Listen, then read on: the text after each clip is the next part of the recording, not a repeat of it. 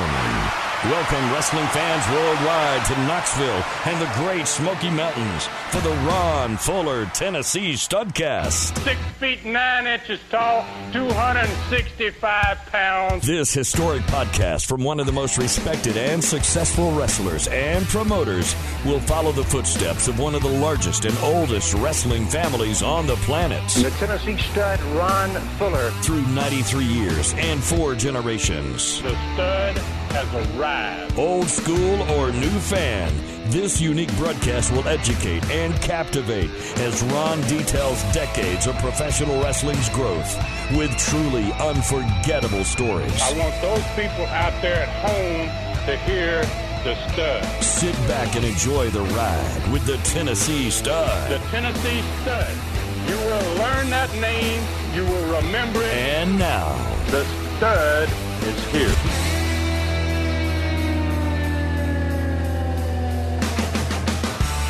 Hey, everybody, welcome in. David Summers hosting another Studcast with the Tennessee Stud, Ron Fuller. It's the only podcast on the planet documenting the real story of professional wrestling.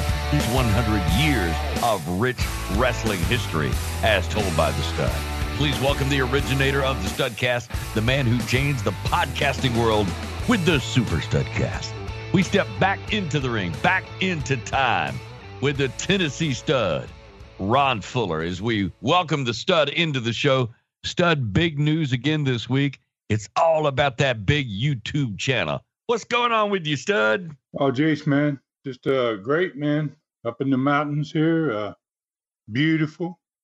Big, uh, got a little, uh, you know, a little waterfall in my backyard here, and wow, it's pretty nice, man. Can't, nice to be back in Tennessee. I guess that's a good way to put it. Back home again, and enjoying it. You know, down in the panhandle, not not the panhandle, down in central Florida, where you where you once were, we could sit on your back porch and we could watch the fountain outside and and late in the evening there would be a nice breeze. In the middle of the day, it's like, oh yeah, we can't sit out there very long. It's not much like that up in the great state of Tennessee. Uh, Well, you know, it, it may get that way in another month or so, but for right now, no. You know, um, it's uh, it's pretty nice. Uh, mornings are real cool. Uh, Yeah, what- afternoons are nice, actually. What are your overnight lows like in the morning when you get up? Oh, most of the time it it may be in the 60s uh, in uh, in the early mornings, and That's not bad. and uh, we get uh, this time of year to maybe uh, 80 sometimes. yeah. But yeah. uh, you know, we're kind of avoiding that 90 stuff, which is uh, good. Uh, we're going to get some of that probably in July, August. yeah. But it's like being in the mountains. Uh, every day is totally different here, and uh, and the landscape changes with every day because they call these the Smoky Mountains, and there's a reason for that. Mm-hmm. Clouds just come and go, man. They sit in the valley, and then they crawl to the top of the mountain, and then they drop back down in the valley again. It's uh, it's a pretty place to live. Nice, nice spot to Oh, live. no doubt. And, and and two or three years in a row, when we would take vacation, a number of years back, we would seems like it uh, would always be around the Fourth of July, which is really hot here in South Alabama. But we would ease up into the mountains, and it would be a little bit cooler, but still plenty warm. But if you went all the way up to the highest point in Tennessee, which is not far from where you are, Clingman's Dome, you Right. could really tell. I mean, there would be like a 15 degree difference or more. So it was really cool up on the mountain, but warm down down in, in the foots, I, I guess you would say. Yeah, in the foothills. Yeah, it kind of Yeah. gets warm in the foothills, but man, you you get up there seven thousand feet, and Yeah. yeah, it's a it gets kind of cool. In fact, you better take your coat when you go up there, even in July, because you Oh. never know, you might need it. No doubt.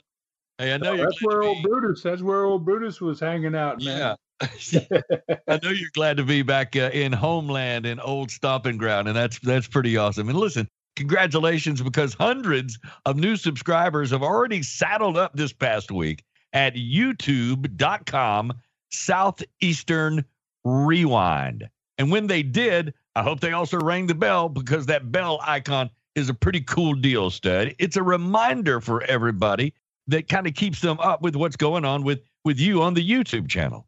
Yeah, yeah. I mean, I, think it is a it's a nice little thing, you know. Uh, basically, what happens is you subscribe and uh, you join the Studs New Ride, and uh, and and then you ring my bell Well, you know, when you subscribe, there's the bell, and uh, ring that bell, and then every time something new goes up on the channel, I'm gonna ring your bell. You know, I'm gonna let you know it's know about it. So uh, yeah, it's it's it's to be a very interesting little deal.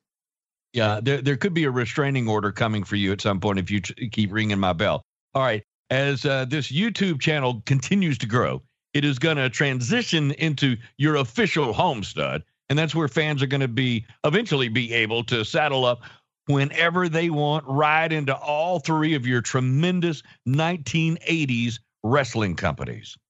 Right on. I mean that that's exactly what's going to happen, and uh, and they're going to all three be there. The original TV shows with all the great talent of the 1980s will be a part of that. And, uh, and the best part about it, Dave, is uh, something I don't think that maybe has ever been done before uh, on YouTube uh, with wrestling companies. Is all three of these companies' TV shows are going to be uh, built in sequence, and it's just like they were produced 40 years ago so that you'll be able to follow the storyline, uh, which is really important with with Southeastern and with the companies that I ran, the bookers and and the people that took care of that stuff. They they kept this storyline going, and uh, and you can really follow the storyline. My uh, Studcast, uh, Super Studcast uh, Rewind, man, uh, and uh, it's going to be really, really, I think, interesting for them. I think it'll be maybe the only place on YouTube where you can watch old school TV shows uh, in the same sequence as, as they were aired 40 years ago. Yeah, that, that's cool. And and if you just want to be real nostalgic, set it up and plug it in at one or two o'clock on Saturday afternoon. You'll feel like you're really there. Yeah. and Ron, that applies for all three of your wrestling companies. The original TV shows from southeastern Pensacola with host Charlie Platt, Les Thatcher, and Rick Stewart the original TV shows of CCW Continental Championship Wrestling with Gordon Solie, and the very rare gem of yours, your last wrestling company in 1988, USA Championship Wrestling with the legendary Gordon Solie. Yeah, I mean, uh, you know, I'm very excited about this, Dave. Uh, it's it's going to take a little time to rewind all these TV shows, get them all up on the channel, and I hope uh, people will be patient with us. But uh, you know, I, would like for everyone to do me a favor and uh, please go and subscribe. And it's obviously free, and uh, you can go right to YouTube.com Southeastern Rewind. And if you've already uh, rewinded wrestling history, I got to thank you. In fact, that we had a really big week, our first week of uh, subscribers. So uh, I really appreciate that. And uh, basically, what we're doing is uh, we're already rewinding wrestling history, man we are we're doing three already original studcasts on that channel already, and two new ones will be added to the channel each week. So, yeah, and, and you're talking the first three original studcasts, number one, two, and three. They're on the channel, as you said, now for those that have never heard them. And we're noticing the numbers are ticking up on those. A lot of folks maybe have never heard them or they're just getting refreshers in. And fans that want to rewind the memories, of course, as we said, you can do that as well. Those three start with your grandfather, Roy Welch, and some great stories of how your family found wrestling and the fans found them. Yep, they're entirely new shows. Those two of these are with me each week, Dave. You've been uh, you've been really good. In addition to those those uh, original studcasts, we do something we've never done before. Even when we put those out the first time, fans can go and listen to them this time, and then they can ask questions. If they have questions about the studcast, uh, they can ask them right there immediately on the site, on the YouTube site. And then uh, three days after every episode, we're going to come back, you and I, and we're going to answer five fan questions about that particular studcast. Hey, and I love the format. It, it really it moves along. The question and answer deal, Stud. That's that's a lot of fun. It just seems like it's bang, bang, bang, and it is a lot of fun. You've been cracking me up and dropping my jaw on a lot of stuff on here. The answers you give to the questions add something new that you didn't include in the original show. And as I said on the last time we did this, it was a reminder of some stuff I had completely forgotten because I've never missed an episode of any Studcast. There are two new question and answer shows on the channel right now. two more added every week. Subscribe now. Start your ride into wrestling history with the stud. All right, speaking of riding, where are we going this week and what direction? How do we get the horses on the trail, stud? Well, well, we're going to introduce fans to a man this week that's going to rock Southeastern, man. I guess that's probably the best way to put it. And uh, he's going to be the subject even in today's training. Uh, and this today's training that we're going to do is going to be about the importance of a Booker's decision, uh, how to use great talent, you know, to explode his company's business. That's what the Booker's job is. And how to, in this guy's case, decide even whether to use him as a heel or a babyface. So we're going to move into June of 1977 in this one uh, with the great card that was on June the 2nd. And we're going to discuss an absolutely spellbinding TV, especially the personality profile that promoted that card. Uh, we'll talk about in this one a totally unique tag match that steals the show uh, six nights after the TV gets done. And uh, we're going to get to obviously the results of the card, like we usually do, and then we're going to talk about another big crowd, almost as big as the the, the record. So uh, we're going to close with a great learning tree question, asking if my father or grandfather had a positive or negative effect on my wrestling companies, mm. which I think that's a very uh, interesting question. Oh, yeah. I know he liked to do it one way. You like to do it another way. So, all right, we'll find out about that. Sounds like another great ride. So, Mr. Pickles and I are chomping at the bit. Where to first, Ron?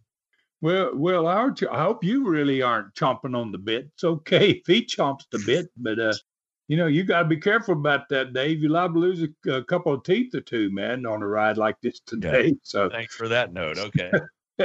so, we're headed into history, man, for a little bit of wrestling education. So let's start with today's training, man.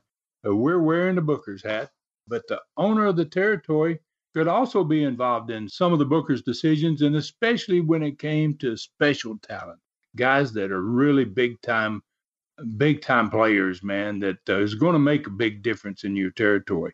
So uh, in my case, obviously, I'm wearing both the Booker hat and the owner's hat but my brother Rob, who's helping me book, uh, he gets contacted by a big name, and uh, he comes to me, and uh, he he tells me who it is, and uh, then we have to go. We have to start deciding with this particular guy whether we're going to make a baby face out of him or a heel.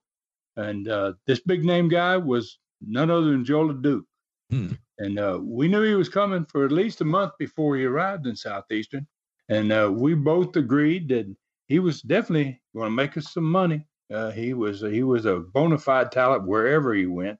And the question was, is are we going to use him as a baby face or a heel? And and as a booker, if you make the wrong decision about that, you can dramatically affect everything concerning your talent. Uh, these big guys, you bring them in and put them in the wrong direction, and uh, you've killed them rather than made them.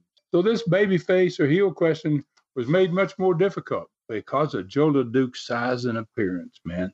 Anyone that has ever seen Joe LeDuc would know why I say that.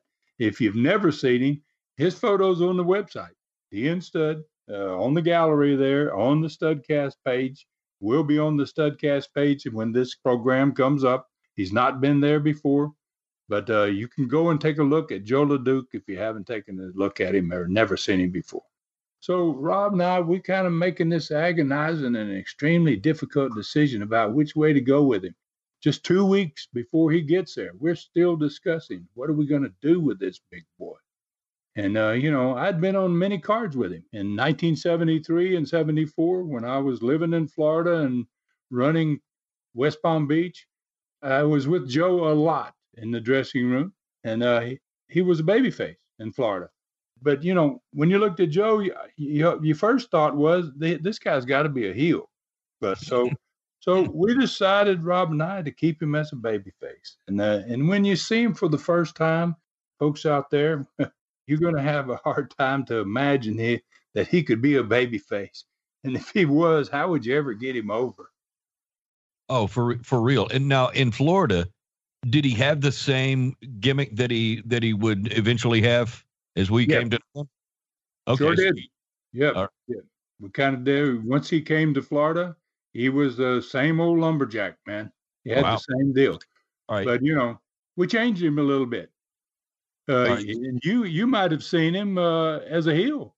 Yeah, I was gonna. Well, I was gonna say the first time I saw him in the southeastern Pensacola territory in, in southeast Alabama specifically in the early '80s, he was uh, he was a scary heel in a long feud with a very young Jacques Rougeau. So uh, here's the deal: I can't imagine him being a baby face. But now, from what I understand, I'm told he was entering the territory in 1980 as a baby face in a long program with the Mongolian Stomper. So he looked like that guy that you would hate to run into in a dark alley, no doubt. So how do you make a baby face out of something kind of scary looking like that in 1977 when he he really he really looked like a, the brute of a man?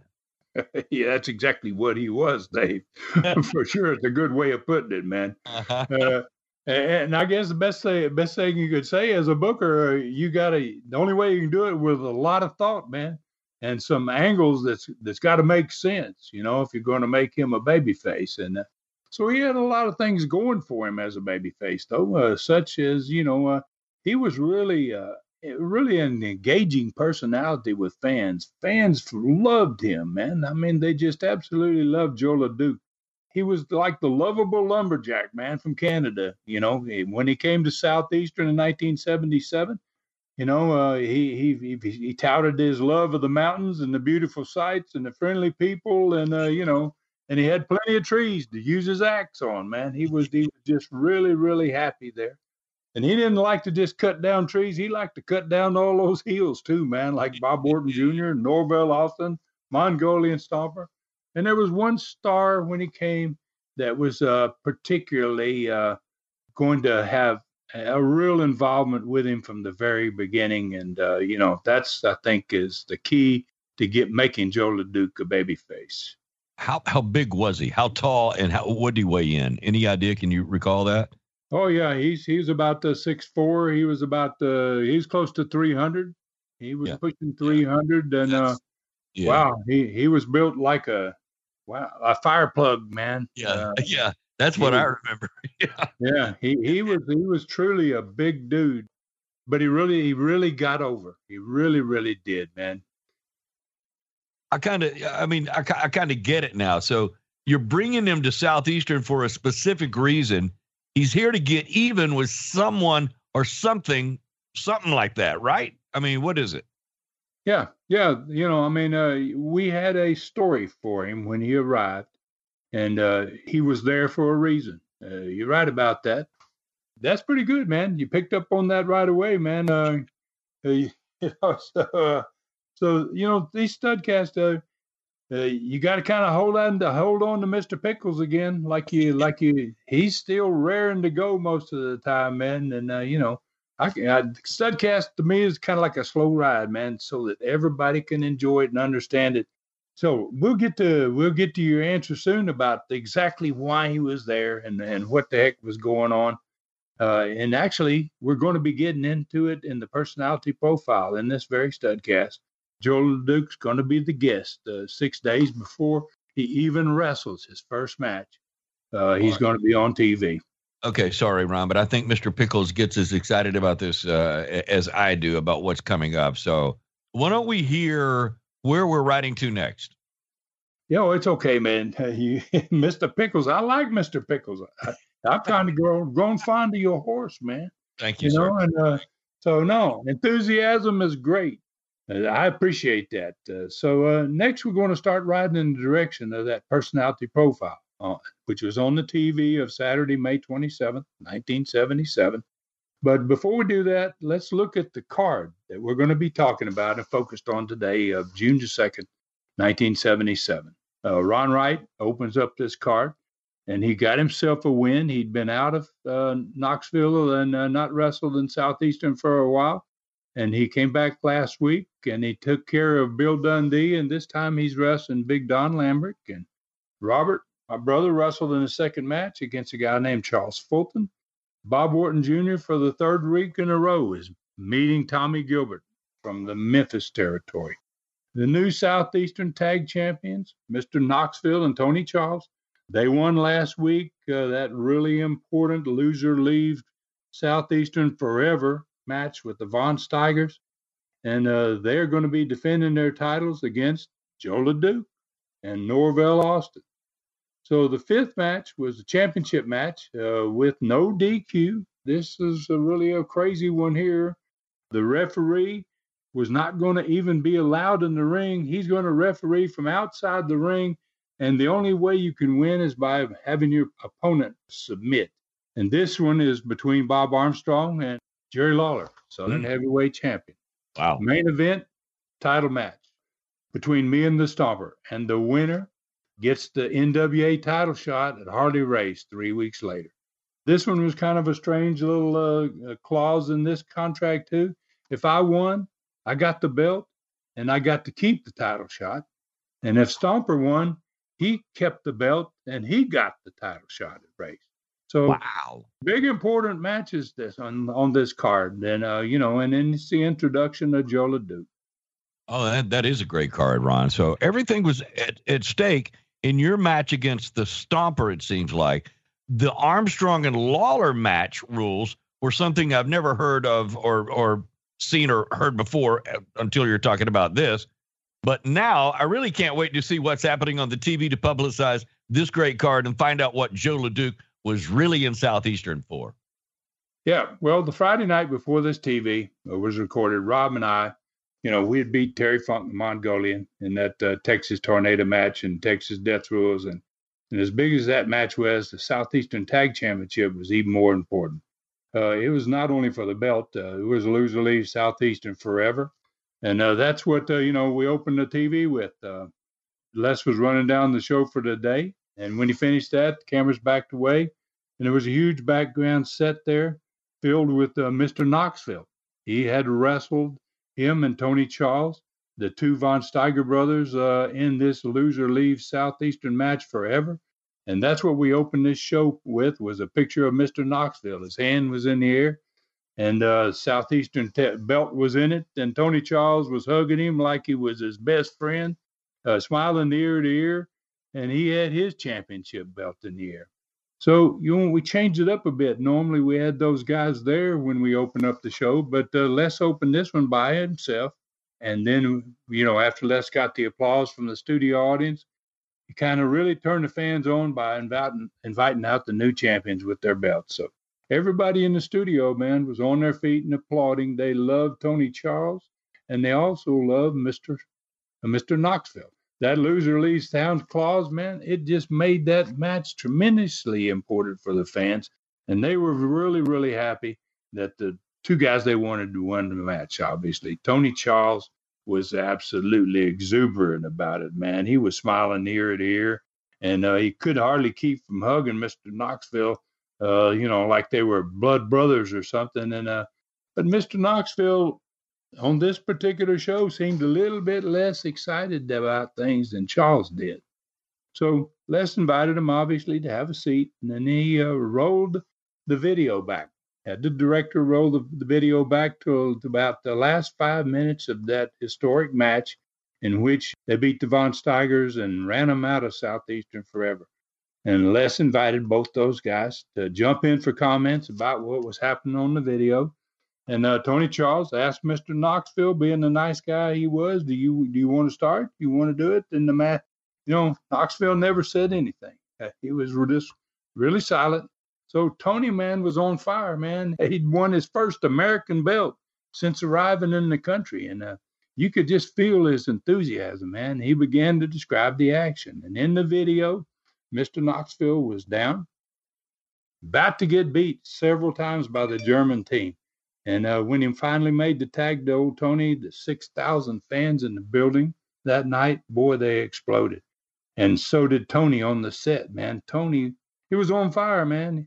Yeah, he was magnificent in the ring, man. And the, and again, he paused and he he turned to Mr. Knoxville and he gave him the opportunity to, you know, uh, you want to take it from here, you know. And uh, Knoxville said nothing, man. There was an awkward silence, and so uh, you know, Tony, man, in the video though, he's bumping and tossing these Von Steigers all over the ring. He's using all these English tosses, man. That that's what he called tosses. You know, uh, English. He was giving guys bumps, man, that uh, that American wrestlers weren't used to taking, mm-hmm. and uh, that became Tony Charles's trademark. So uh, with still no comment from Mr. Knoxville, uh, Les picked up the action and he described the move and the pin by Tony Charles on Kurt Von Steiger in the middle of the ring, man, that, uh, that won the championship for. Les had a name for it. I don't know how he had a name for it, or whether he had asked Tony previously, what is that hold called, that move called. So, uh, studio fans, man, at the end of the match, obviously they cheered as if, you know, they they hadn't even seen the match before, like they were watching it for the first time. But they had seen probably most of them, or maybe all of them, had seen the actual match the night before. So those at home, were, I'm sure they were probably celebrating the departure of the Germans, and uh, and they were probably ecstatic to have these two guys, Tony Charles and Mr. Knoxville, as their champion. At the end of the match, Les thanked him for joining him, and he sent him to the ring. So there we were, first time uh, as a tag team on TV. They've got the belts, uh, and it was a great way to open the show.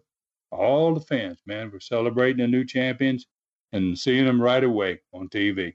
Tony was so excited to be a champion. There's, uh, he was like a ball of fire in this match. I mean, he he couldn't do enough that day, talking wise or wrestling wise, and he was so much on fire that fans might have detected a little bit of something going on with Mr. Knoxville's head. And he was definitely not the not the normal Ronnie Garvin style. Mm. And Tony got the win. Same move he used to win the, the night before and beat the Germans. And then, then uh, Ronnie kind of stood back. Mr. Knoxville just kind of stood back and let things happen. Now, both guys came back to the set for the first interview of the show. And uh, they were going to talk about their upcoming championship match the next Friday night with Norvell Austin and this guy that nobody knew anything about. Fans that never seen him, never heard of him before. I don't think any of them had probably ever heard of him before. Mm. A guy named Joe LeDuc.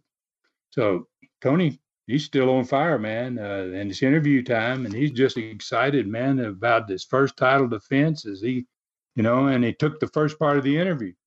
And he said they were both familiar with Norvell Austin, but he had never heard of Joe LeDuc.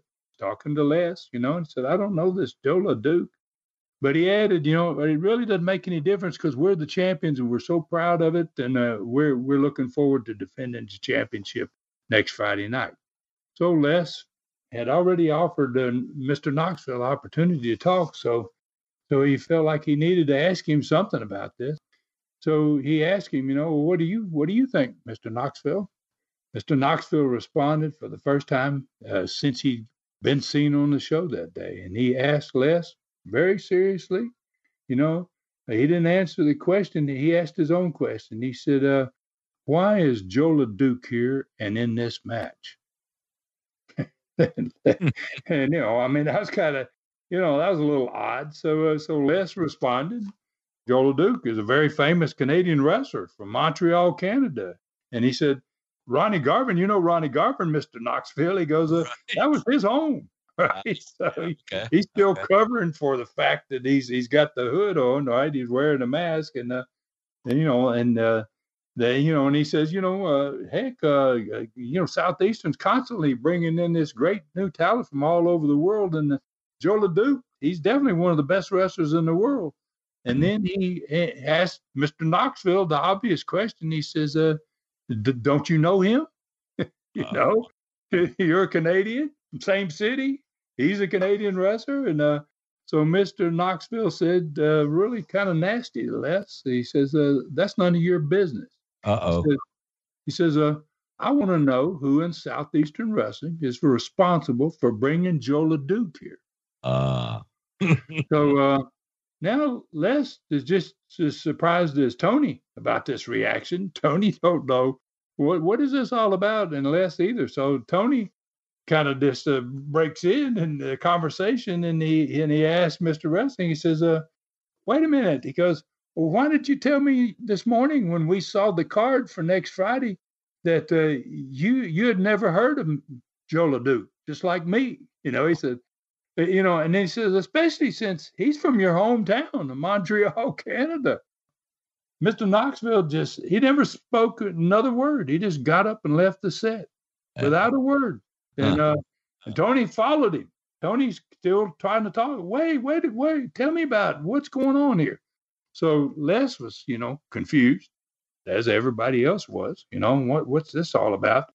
Les said, "Hey, you know, uh, please everybody stay tuned." He goes, "You know, we got Joe LeDuc. Uh, it's his first time ever here. He's never wrestled even. Uh, we got him on today's personality profile, and that's going to be coming up later in the program." We're going to call you the president of Swerveville, Ron. wow. So you're the booker on this, and you got everybody going now. So, all right. So, who is Joe LeDuc? It's a great way. This is no doubt is a great way to introduce a new and literally huge upcoming star to Southeastern. All right. So, again, you never cease to amaze us. I'm more interested now than ever in this upcoming personality profile. Let's get to it. Come on. Oh, oh yeah, yeah, yeah. I know, man. Uh, you know, but uh, that you got to drain in on Mister Pickles again because we're not really through with the with uh. Let's get to through the, the next segment of the show, and uh, then we're going to get to the personality profile. I'm going to give you and Mister Pickles your answer. That's for darn sure today. You know, All so right. uh, so I got Tommy Gilbert, who is a becoming a star over there in the Memphis territory. He's been coming for two weeks, Russ and Bob Orton twice in a row in the Coliseum, getting beat by Bob Orton twice in the Coliseum in a row.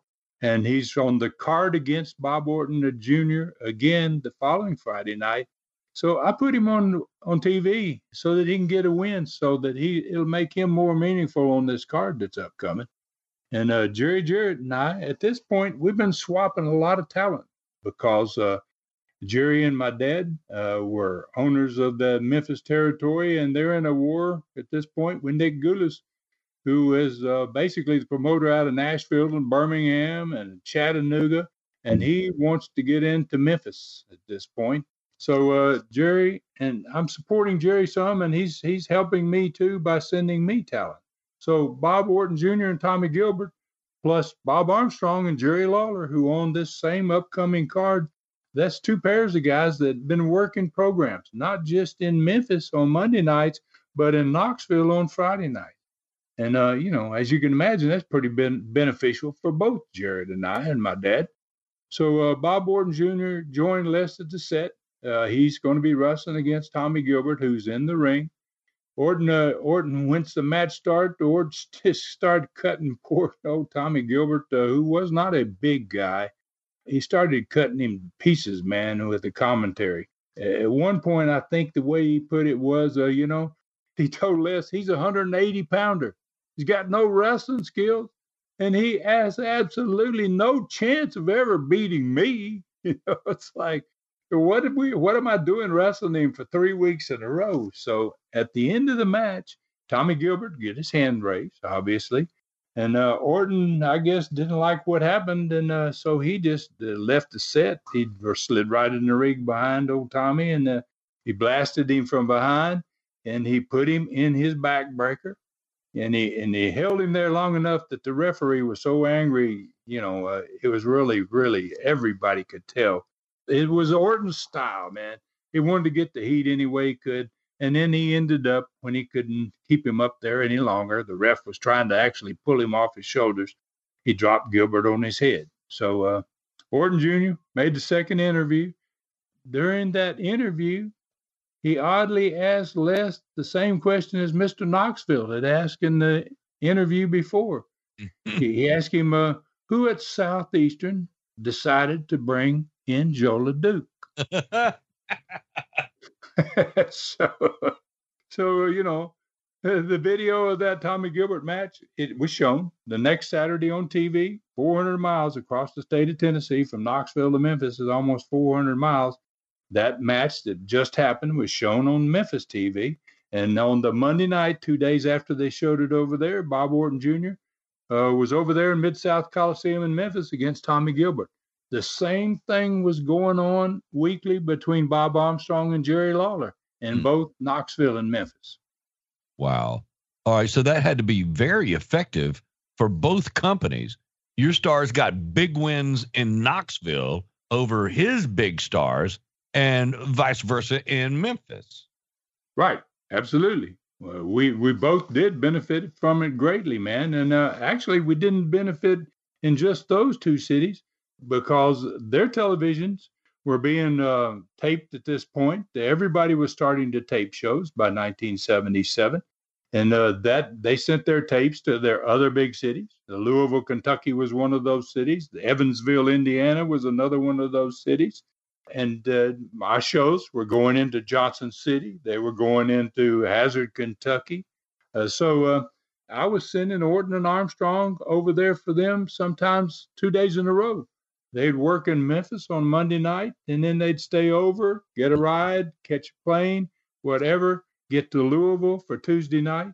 And uh, in return, uh, Jerry Jarrett was sending me Tommy Gilbert uh, at this particular time and Jerry Lawler on Friday nights in Knoxville. And then they would stay over and wrestle Saturday night in Harlan, Kentucky. Wow. So you, you had a couple of guys that were wrestling in two of the biggest markets in Tennessee on a consistent basis Memphis and Knoxville, Orton, Armstrong. Uh, those guys are making some pretty good money. Yeah, they were they were leaving there. They were happy to do that, man. Memphis is drawing. Uh, it's a big city. It's a hot wrestling town. It, it was drawing uh, six, seven. Sometimes uh, it was a bigger building. I wish I'd have had the Memphis Mid South Coliseum in Knoxville.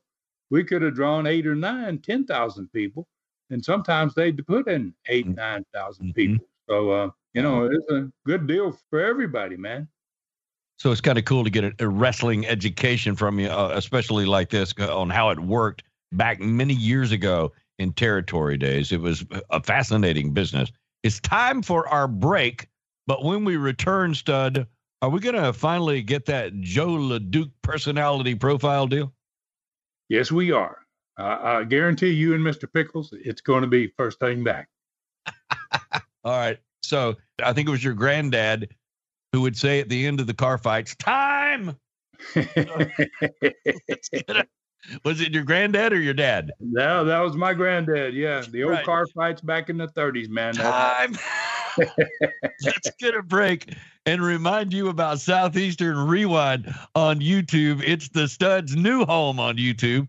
Subscribe, like, ring the bell so you'll always get notified of the Stud's next release. The Studcast, this Studcast will continue. Hold on like a headlock, and we'll be right back. Hang in there with us. The stud has done it again. Super Studcast number 41 with Arn Anderson is still on fire, and he lights up one of Australia's greatest wrestling stars, superstar Bill Dundee, in part one of Super Studcast number 42. Take another fascinating ride into the life and times of a wrestler given little chance of success that turned the wrestling world upside down at tnstud.com or patreon.com slash studcast. He arrives in America in 1975 and is still doing it in Memphis 46 years later. From an elephant handler in Australia to selling out 11,000 seat coliseums, his life has been a circus. From a legit shoot with Macho Man Randy Savage to headlining the Studs USA wrestling cards in 1988. It's must hear wrestling history at tnstud.com or patreon.com slash studcast. Only $2.99 for what has become classic three hour journeys. No wonder they they call it the best deal in wrestling. Welcome back in. It's another Studcast. David Summers here with the Tennessee stud, Ron Fuller. And don't forget, Southeastern Rewind on YouTube.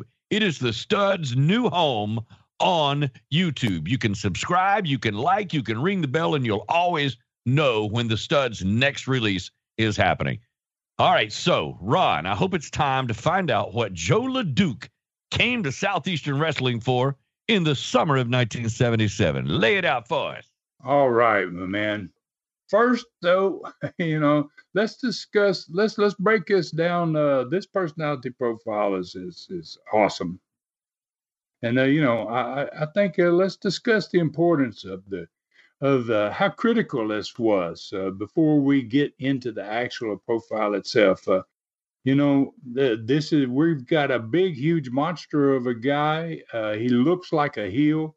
We're going to make a baby face out of him. So in this profile, we had to accomplish so much more than just than any other profile we've probably ever done ever done at this point. And uh, Rob and I actually had Joe LeDuc uh, in my house two days before this TV, and we spent two hours with him. And we sat and talked to him. His question was, "How you going to do this?"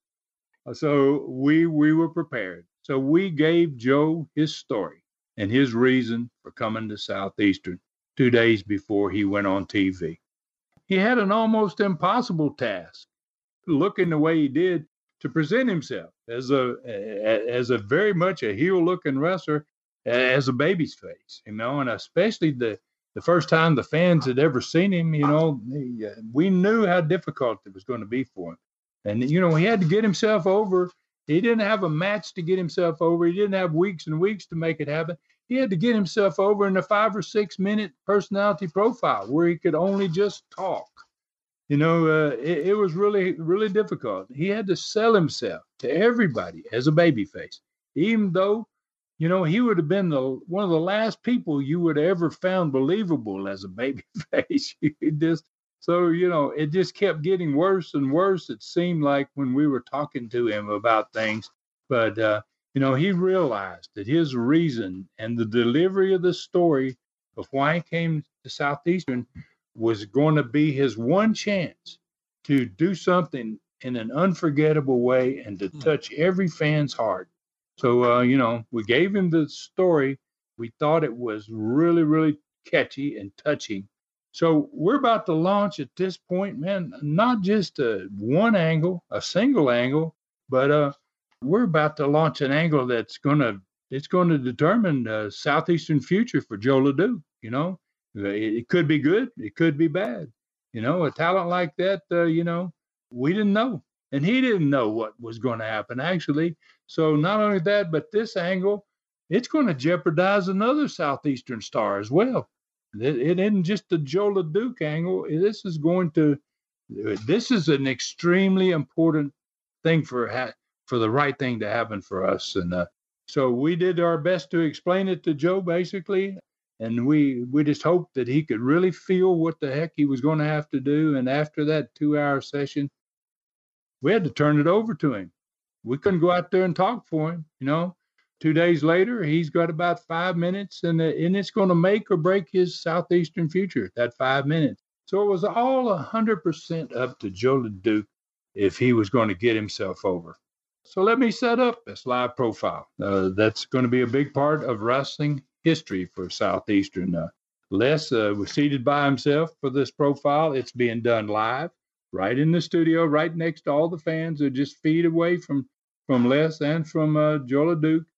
Les gave Joe a big grand introduction, and he called him one of the most popular wrestlers in the world, which uh, that was pretty well true. I mean, Joe was a tremendous star wherever he went. And uh, so then he invited him to come out and join him. And Joe, for the first time, walked into Southeastern history, literally, man. Uh, he was about six feet four. We talked about, you asked about that earlier. He had a bald head, he had a full beard. He was wearing this Canadian style toboggan on his head. You know, uh, he had a big old broad chest and shoulders, man. And uh, over that, he had this big plaid red and black kind of patchwork shirt, you know, and it, it was open in the chest and, uh, you know, had a, a hairy chest. He was all man, basically. Ain't no doubt about that. And he wore these uh, short uh, denim jeans, uh, you know, that that covered up his huge thighs, big old legs, and uh, and the jeans came down not all the way to his feet like regular jeans. They came down just below his knees. He would roll up the bottoms of them so his, his jeans ended up just below his knees. Uh, he was wearing high top lumberjack boots covered, well, you know, and his big old feet. My God, he had huge feet too. And for this profile, he comes out and he's carrying this shiny new double bladed axe, man, over his shoulder. I mean, if that wasn't a true lumberjack look, I'd never seen one before in my life, man he he looked really really different, man, for everybody in that area. And so the so the double bladed axe was legit. It was real. Oh heck yes, man.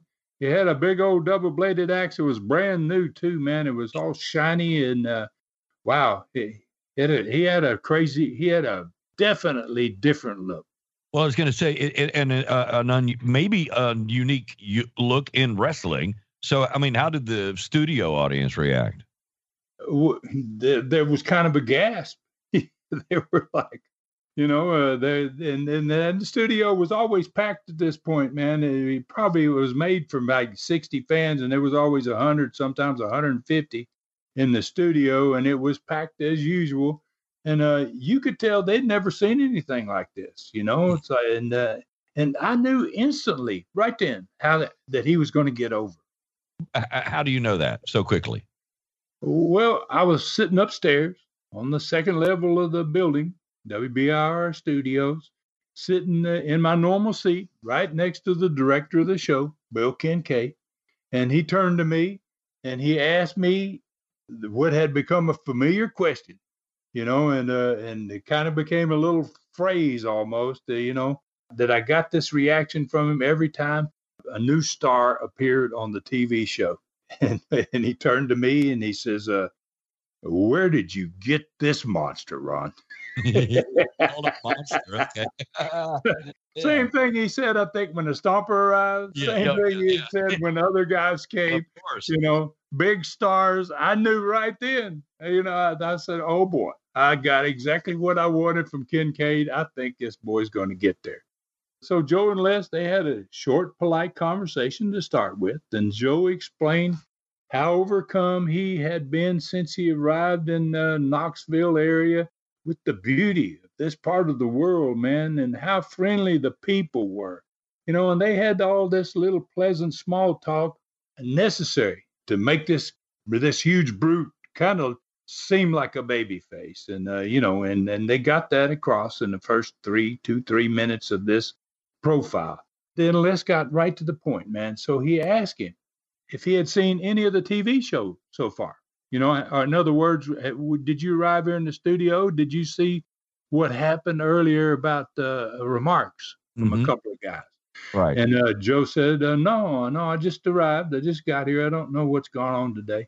And Les told him about Mr. Knoxville's reaction earlier in the show. You know about uh, seeing Joe LeDuc being on the card against him, and then he told him about Bob Orton Jr having a similar reaction. And he and he so he says to Joe, uh, "What's going on?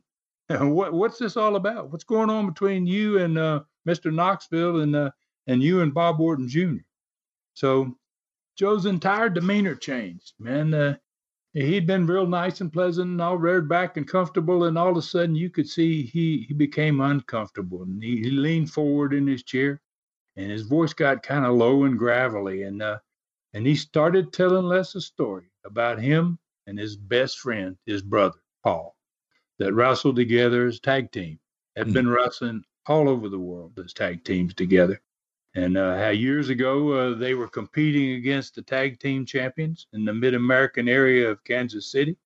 And that uh, those two guys were two of the most dangerous and dirty wrestlers and hated by the fans, absolutely hated by the fans there.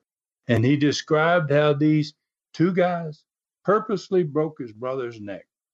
One of them, he, he told Les, uh, you know, uh, picked up his brother and put him in a backbreaker and uh, refused to let him down. And when he let him down, he dropped him straight on his head. And he said, uh, then he didn't know uh, what actually did this. Was it that maneuver or what happened next? He said, uh, before he could get back in the ring and do anything to help his brother, the other guy climbed up on the top rope and jumped off in his throat. Well, you could have heard a pin drop in the studio. I there was abs- absolute silence, right? So Les finally asked, uh, you know, uh, and he knew the answer, you know, and so did the fans. Yeah, yeah. But he finally says, uh, uh, "Who are you talking about?" And Joe looked straight into the cameras, man, and he he said, uh, really slowly and seriously, man, uh, Bob Orton Jr. and Ronnie Garvin, the guy that's wearing a mask here now, calls himself Mr. Knoxville. So Les was obviously concerned about what actually happened to his brother, and he so asked him, uh, "Well, what happened after that match to your brother?" And Joe said, "My brother almost died after the match, and then uh, he's he's never going to wrestle again because of it." Joe's voice got even lower then, and he leaned over closer to Les, and he said, uh, I, have been f- trying to find these two guys for years." And he goes, uh, "Not long ago, somebody told me that both of them are down in the South in this territory called Southeastern." And he says, "I've waited for years to get even with these two." Then he reached over and he got his axe. It was leaning up beside his chair during all the all the interview so far. And he reached and got it right below the head of the blades, you know, and uh, and uh, and he, he, he slowly, man, uh, turned his forearm over and he laid the blade of that axe on the inside of his forearm. And he looked at Les, man, and uh, you know, and nobody Nobody, nobody but Joe LeDuc has any idea what's going to happen here. Me, Rob, nobody. People in the studio, Les, nobody. So he looks at Les and he goes, uh, you know, now that I've found them, he goes, I'm going to make a blood, as the way he put it is, i I'm going to make a blood oath, a blood oath to my brother Paul to make both of those guys pay for his horrible injury. And uh, I had no idea what was coming next. Rob didn't, Les didn't, you know, uh, nobody in the studio, uh, no one knew that this was going to be Joe's introduction. But we did tell Rob that we wanted, you know, to, this to be an unforgettable personality profile, but we didn't expect it to be this type of unforgettable. So, so the director got a close up of the axe blade on Joe's forearm. And then uh, suddenly, man, uh, Joe just just uh, drove that blade into his forearm and he slowly pulled it across his arm. Blood started coming out of both sides of the axe and oh. uh, running off both sides of his arm. Fans in the studio started screaming. Was like, oh my God, what is he doing? And I'm sitting next to Kincaid, you know, the director, and uh, and he had this close up, and I said, "Pull up my cameras back. Don't don't get a close up of this." you know, uh, you know, I'm going crazy too. Like, God, what is he doing? So Les is as shocked like everybody else, and he starts asking Joe, "Stop, stop! What are you doing?" Les got more serious, you know, as the as the big old lumberjack just continued with it very slowly. He's not going to let up. He's going to cut all the way across his arm. And uh, you know, Les then started screaming, "What are you doing?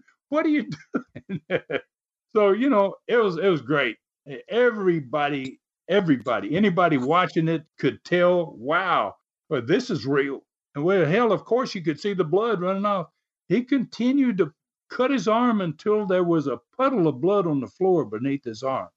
And Les finally screamed, "Let's go to black! Let's go to black!" No, he, he, knows this is this is this is not what we want here, right? So. I mean, it's it's 1977, and this is happening on live TV.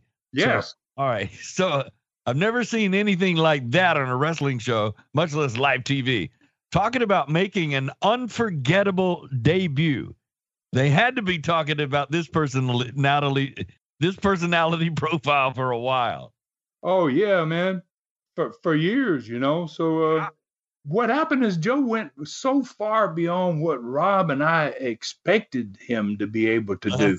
He became a, an instant sensation when he hmm. put that blade to his arm and he started cutting that and giving and doing that blood oath thing. Mm-hmm. He just wow. I mean, you know, so and at this point, I was pretty recognizable figure in Knoxville. I couldn't go anywhere without fans coming and recognize me. Can I get an autograph? And they want to talk to you and have conversations.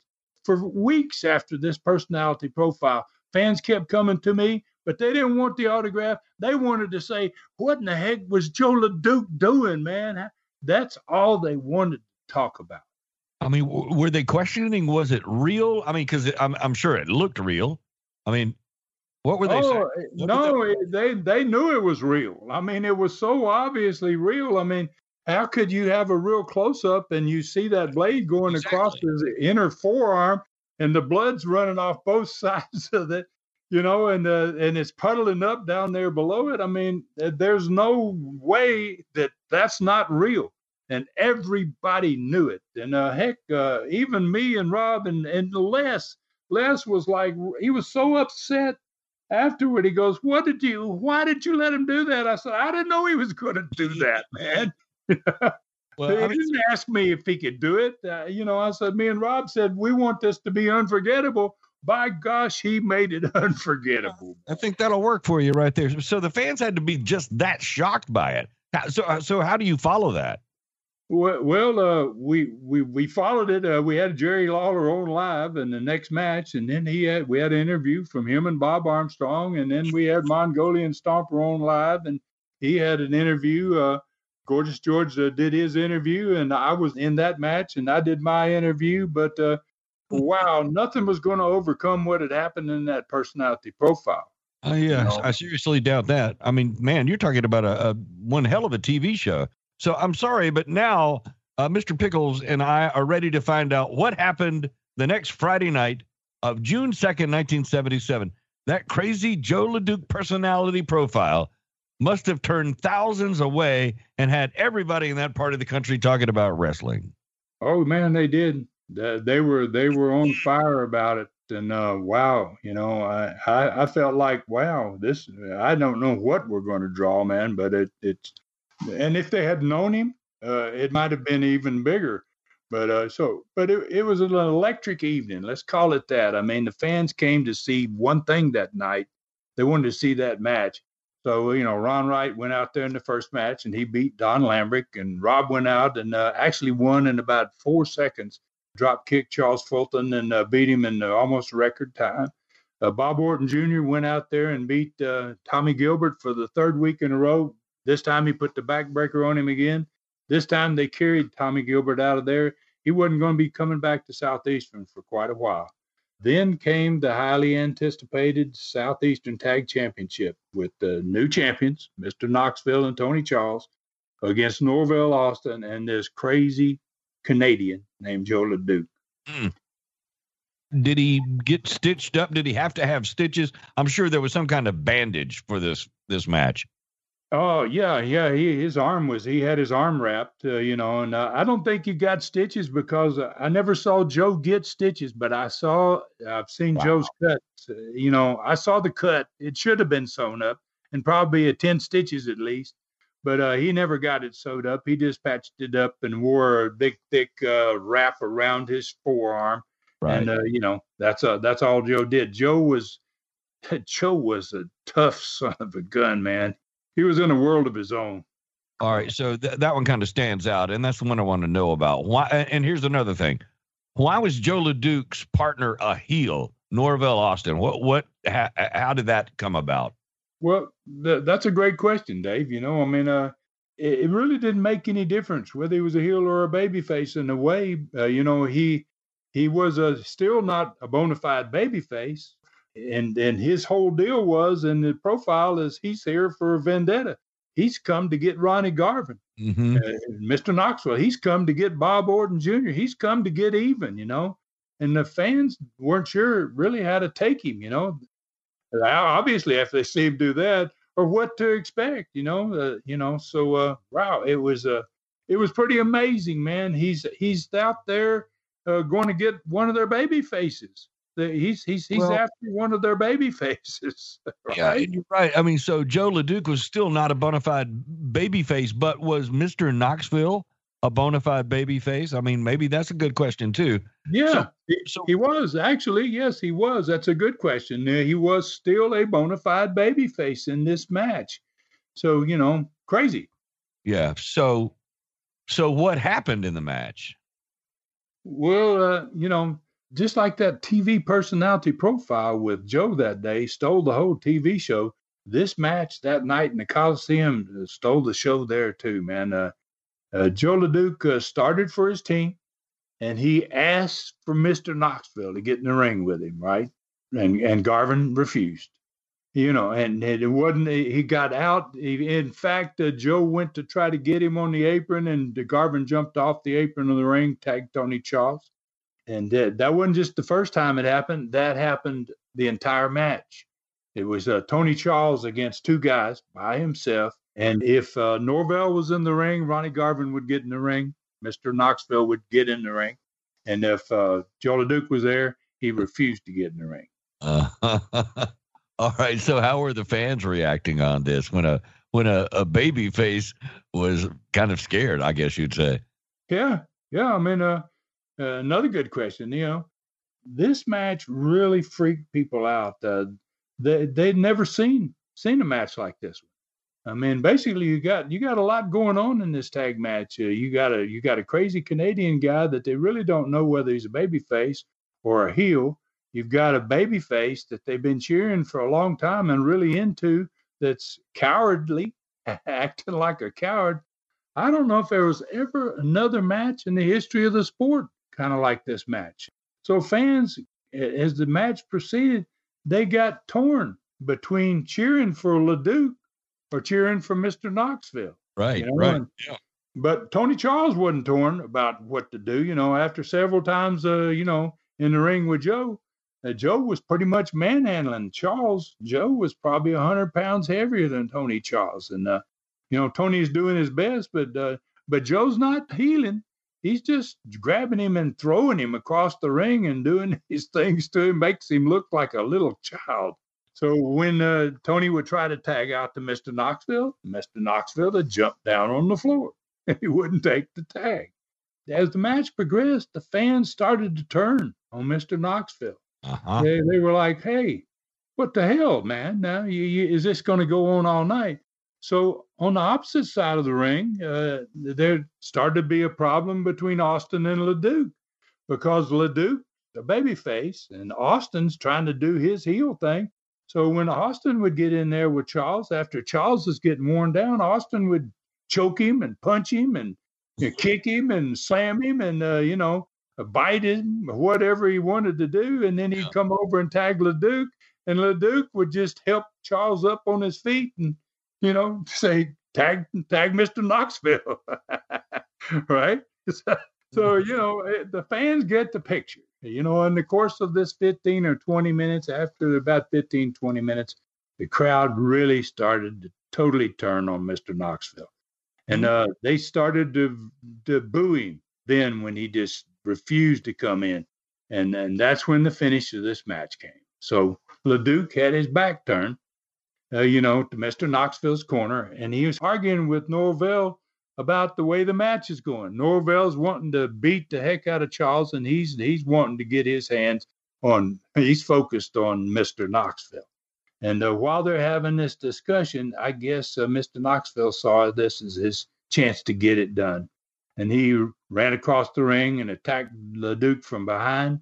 He got him down and uh, and he busted him. He had him bleeding, and he he signaled for Austin, come on in here, get you some of this with me, right? And, uh, you know, so Austin, you know, what the hell? He's like, hey, uh, you know, uh, Mr. Knoxville's he, he's he's he's turned he's he's my boy now, right? So Bill uh, Norvell got in the ring too, and they both started on him, man, and uh, you know, and then uh, pretty quickly they grabbed the LeDuc and they threw him over the top rope. He's already bleeding, and uh, you know, throw him off top rope on the floor. And then they look across the ring and there's Tony Charles and there's two of them and they go for Tony. And they, you know, they, and about the time that they get started on Tony, Bob Orton Jr. shows up at ringside.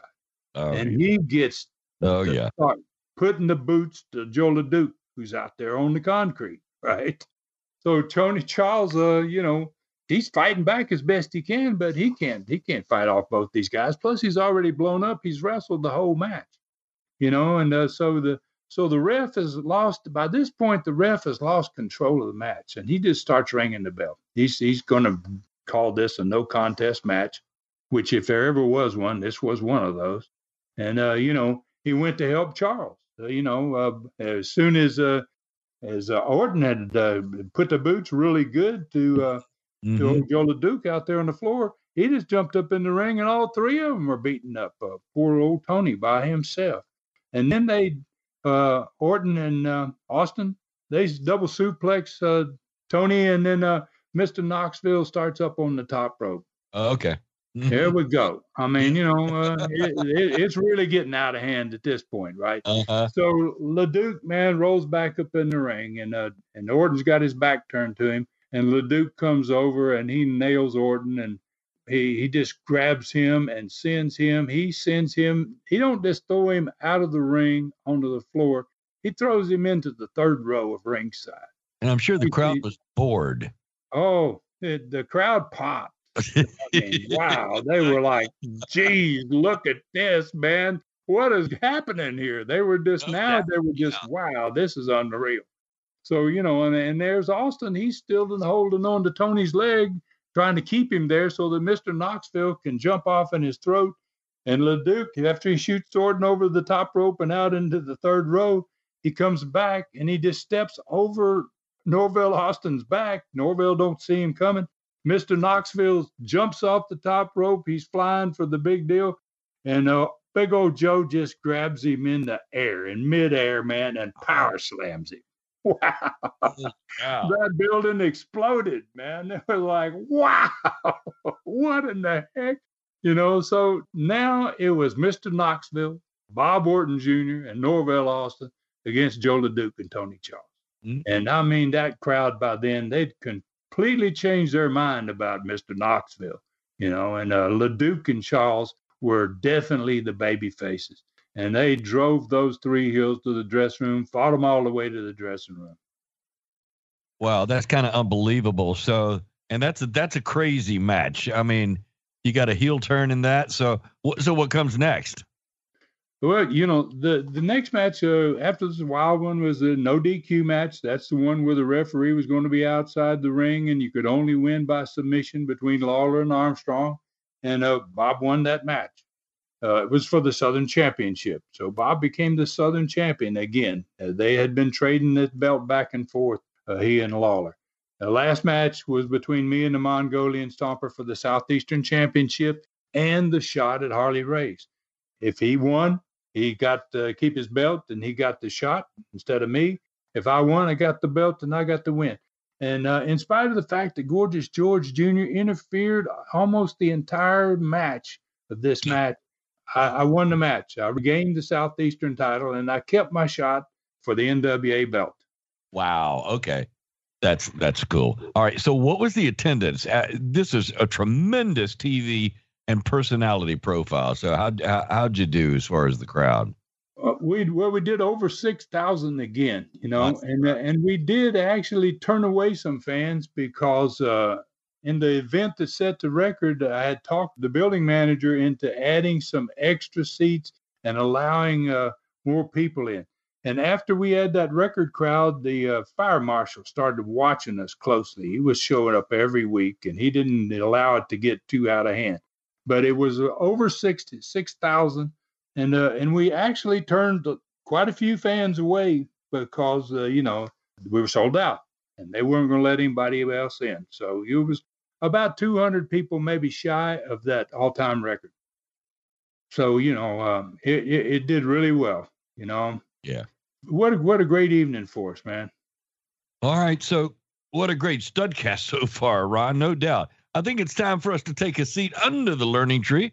So, set it up again for us. Remind us what the question was and who who was the person that asked. Oh, this this question came from a person on Twitter, a gentleman named Steve Davis, and he asked, uh, "Did relationships with your father or grandfather's wrestlers help recruit talent for Southeastern, or did old heat with one or the other results in in guys turning you down?" Which is a good question, you know. Uh, yeah, and uh, you know, uh, both my father and my grandfather were promoters, and uh, you know, uh, and bookers. They had mostly friends, but obviously probably a few enemies. So luckily for my father and grandfather, both of them had good relationships with most of the wrestlers, and not just the wrestlers, but with promoters all around the world. They were pretty well liked, and and my territories did very well. I, I didn't have to do much recruiting like he asked. Did you know, did it hurt in my recruiting talent? I wasn't having to recruit talent, man, at this point, you know. And uh, uh, as in this studcast, uh, Knoxville was drawing about 6,000 a show, and all the other cities were on fire as well. So, as an example of not having to recruit, Joe LeDuc uh, called us. He contacted us. So, you know, uh, I wasn't out there actually having to recruit anybody. So, I wasn't having to deal with many problems. If someone gets in touch with you, they obviously want to work for you, no matter what your daddy did or what your granddaddy did. And the territories uh, that were having to recruit uh, back in those days, they weren't doing well. You know, uh, luckily we wasn't in that boat.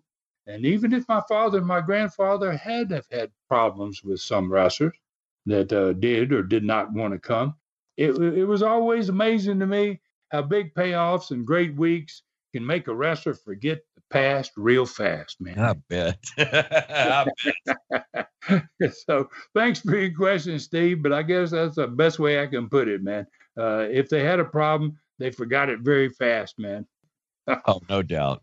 All right, so you knocked it out of the park this week, or should we say the Coliseum, on Facebook. Studcast fans, you can still become friends with Ron on two out of his three Facebook pages. Simply follow him on either his Ron Fuller, the Tennessee Stud page, or author Ron Fuller Welch page. Either or both, follow him there and become friends with a legend. On Twitter and Instagram, follow him at Ron Fuller Welch. Super Studcast number 41 with Arn Anderson. Absolutely awesome. Fans around the world rave about his stories. From being nine years old with a mask on, trying to choke out his best friend, to Southeastern days. First meeting ever with Booker Dusty Rhodes and gonna get over. Inventing the Four Horsemen name and the end of his career with his neck operation. So painful, he considered ending it all. Find out why these super studcast are called the best deal in wrestling at tnstud.com or patreon.com slash studcast. Three hours, only two ninety nine voted best old school DVDs, Southeastern Continental Collector's Edition 5 pack is still the best of old school wrestling. 67 matches, 12 hours. Own your piece of pure wrestling history at tnstud.com. Click Stud Store. Only $39.99 with free shipping. Hundreds of five star ratings on these DVDs. You got to have them for your collection. If you're a true stud fan, you've got to have Brutus, Ron's first ever novel. If you love his Studcast stories, Brutus is going to blow your mind. It has 55 star ratings on Amazon, with many saying it's the next Jaws. Get it at Amazon.com. Brutus novel is the keyword or the special. Stud's autograph copy at tnstud.com. Click on Stud Store and get it there. The book is only $19.99. The autograph copy $29.99, and both are free shipping. So, where do we ride next, Studcast, Ron? Well, the, today's training uh, in the next Studcast is going to, uh, I think we're going to try to teach fans why sometimes the best angle is one that's a complete surprise. Uh, and I guess we got a little bit of that in this show, actually. But, uh, you know, we're going to discuss how that sometimes it's invaluable as a booker to just bring something crazy out to fans, and uh, that's something they never expected. We're going to talk about the next Studcast card, uh, which is going to be uh, as a result of what happened in this crazy tag match in this Studcast. Uh, what's going to happen is obviously uh, the belts are going to be held up. They've got two partners that are aren't going to be partners anymore. So we're going to have a one night tag team tournament that's going to crown the new Southeastern champions after the official split between the former champions of Mr. Knoxville and Tony Charles. Teams in this huge tournament are going to be the fabulous Kangaroos, the AWA champions, the Southern champions, Dennis Condrey and Phil Hickerson, the former Georgia champions, Bob Armstrong and my brother Rob, the former Mid American champions, Mr. Knoxville and Bob Orton Jr., and a brand new team of Tony Charles, and guess who? yep. so, and and then we're going to have a in next week with another great learning tree question about the strength of cards on one night tournaments, which uh, that's what we happen to have. And uh, had a question from someone about uh, how strong are these cards when you have one night tournaments? And so we're going to talk about uh, that. Wow. Okay. So after this tremendous studcast, I can't wait to find out who's going to win that big one night Southeastern Tag Tournament for the belts. I mean, again, you've got us hooked, hooked, Ron. What can I say? well, I mean, that, uh, that's the way it ought to be, man. Uh, gosh, uh, that means I maybe did a pretty. I was doing a pretty good job back in those days. So, uh, you know, I want to thank all those fans out there that have already gone to the new uh, YouTube channel, Southeastern Rewind, and subscribed and rung the bell. Really, really pleased with the response. And if you haven't gone there, uh, uh, please do. You know, it's it's going to be a very special place to ride with me, man, every day. This uh, YouTube channel, uh, it's got such a great future ahead of it. Uh, get, be patient. give us a while to get up all the content that's going to have to be put on there. But it's going to be an amazing place to go if you're if you're an old time old school wrestling fan. Thanks everybody obviously for listening and take care of yourselves and others. May god bless us all. This is david summers thanking you for joining us and reminding you that ron fuller studcast is a production of the arcadian vanguard podcast network. Thanks for joining us today for this historic studcast. The true story continues next week so full Nelson your friends and point them in our direction for another ride with the Tennessee Stud. One, two, three. This is David Summers saying so long from the great Smoky Mountains.